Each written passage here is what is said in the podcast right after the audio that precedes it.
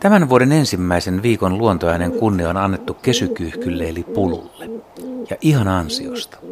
Kesykyyhky on meille kaikille tuttu lintu, mutta nykyään se on harvalukuinen.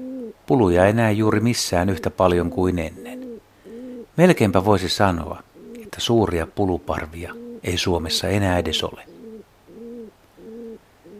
Kesykyyhkyn kantamuoto on villi kalliokyyhky. Näitä harmaita kyyhkyjä pyydystettiin aikoinaan ravinnoksi, niitä tarhattiin ja niistä jalostettiin kirjekyyhkyjä. Kyyhkyjä pääsi aina ajoittain vapaaksi, mutta puolikesyntyneet karkulaiset eivät kuitenkaan palanneet vuoren rinteelle, vaan jäivät pesimään ihmisasumusten tuntumaan. Tässä on pulujen historia, hyvin lyhyt oppimäärä. Suomen ensimmäinen varma tieto kesykyyhkyistä on vuodelta 1557. Tuolloin niitä hoidettiin Isoheikkilän kuninkaan kartanossa Turun lähettyvillä.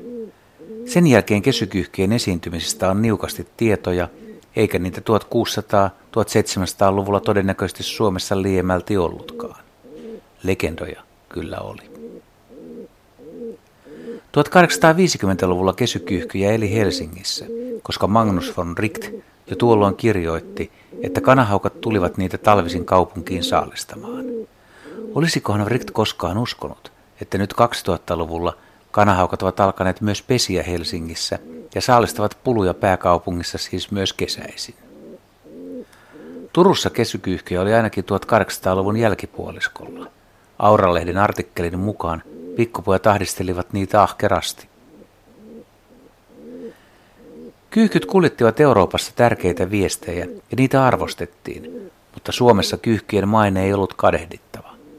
1900-luvun alussa kyyhkysistä maksettiin paikoittain tapporahaa, ja kun siitä päästiin, pulujen ruokinta kiellettiin ja ihmisiä alettiin pelotella pulujen levittämillä taudeilla. Monissa 1970-luvulla rakennetuissa helsinkiläisissä kerrostaloissa oli järjestyssäännöissä pykälä, jossa kiellettiin nimenomaan kesykyyhkien ruokinta, ei muiden lintujen. Ja syy oli kesykyyhkien levittämät taudit. Nykyään ihmisiä ei enää pelotella puluilla, vaan rotilla ja aina silloin tällöin lintuinfluenssalla.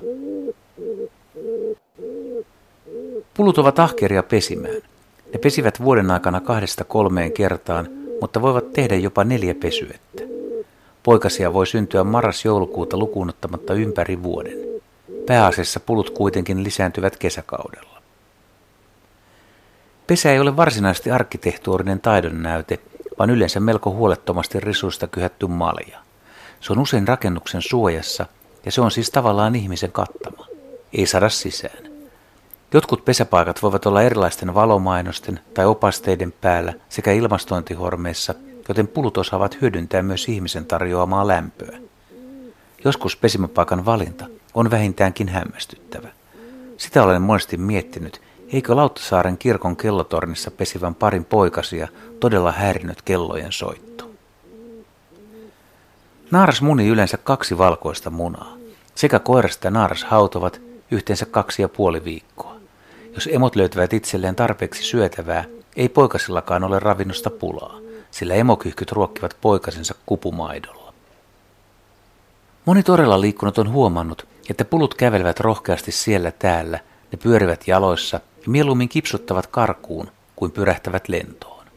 Syy tähän on se, että lentoon lähtö kuluttaa perusaineen vaihduntaan nähden valtavasti energiaa. Ilmaan pyrähdys vaatii kaksinkymenkertaisia tehoja. Itse lentäminen ei sitten kulutakaan niin paljon. Kesykyyhky on itse asiassa kestävä ja vähän kuluttava lintu. Kirjekyyhkien uskomattomista suorituksista yksi ihmeellisimmistä on tieto, että eräs kirjekyyhky olisi lentänyt 17 000 kilometrin matkan 18 vuorokaudessa. Lasken, että 60 kilometrin tuntivauhdilla se tarkoittaisi, että vuorokaudessa sen olisi pitänyt lentää yhtä soittoa 17 tuntia. Yöuniin, juomiseen ja syömiseen on jäänyt siis seitsemän tuntia per vuorokausi. Kai se on ihan mahdollinen suoritus.